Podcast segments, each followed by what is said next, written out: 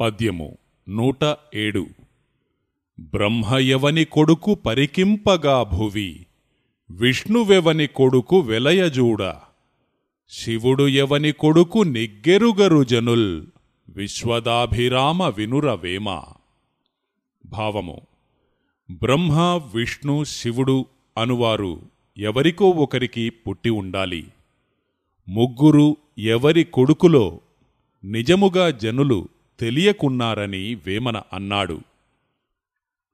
పుట్టిన ప్రతివారు ప్రకృతి పురుషుల వలననే పుట్టారని అందరికీ తల్లి ప్రకృతి తండ్రి పరమాత్మ అనుమాట భగవద్గీత గుణత్రయ విభాగయోగమను అధ్యాయములో మొదటనే కలదు.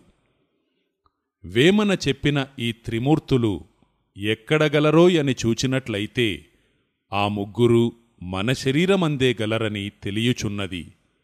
మన శిరోభాగమున నాలుగు చక్రముల చట్రమొకటి గలదు. అందు క్రింద చక్రము గుణచక్రము అనబడుచున్నది. ఆ గుణచక్రము మూడు భాగములుగా విభజించబడి ఉన్నది. ఆ మూడు భాగములనే ఈ పుస్తకములోని ఈ పద్యము క్రింది వ్యాఖ్యానములో చూపించిన పటములో గమనించవచ్చు. ఆ పటములో చూపించిన విధముగా ఆత్మ అనే కేంద్రమునకు చుట్టూ మూడు వలయములు ఒకదాని తరువాత ఒకటిగా ఉన్నవి.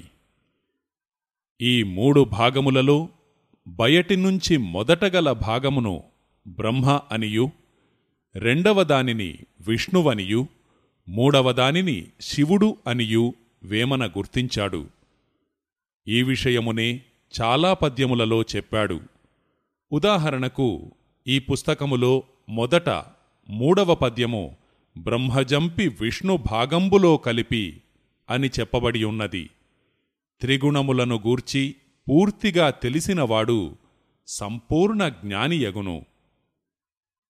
గుణముల వివరము తెలిసినవాడు ఏ కార్యములోని కర్మను పొందక ఎరుకగలిగియుండును.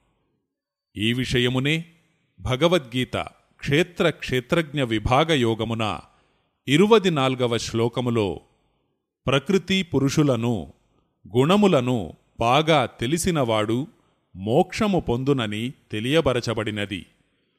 గుణముల వివరము సంపూర్ణముగా తెలియని వానికి చావు పుట్టుకలు తప్పవు.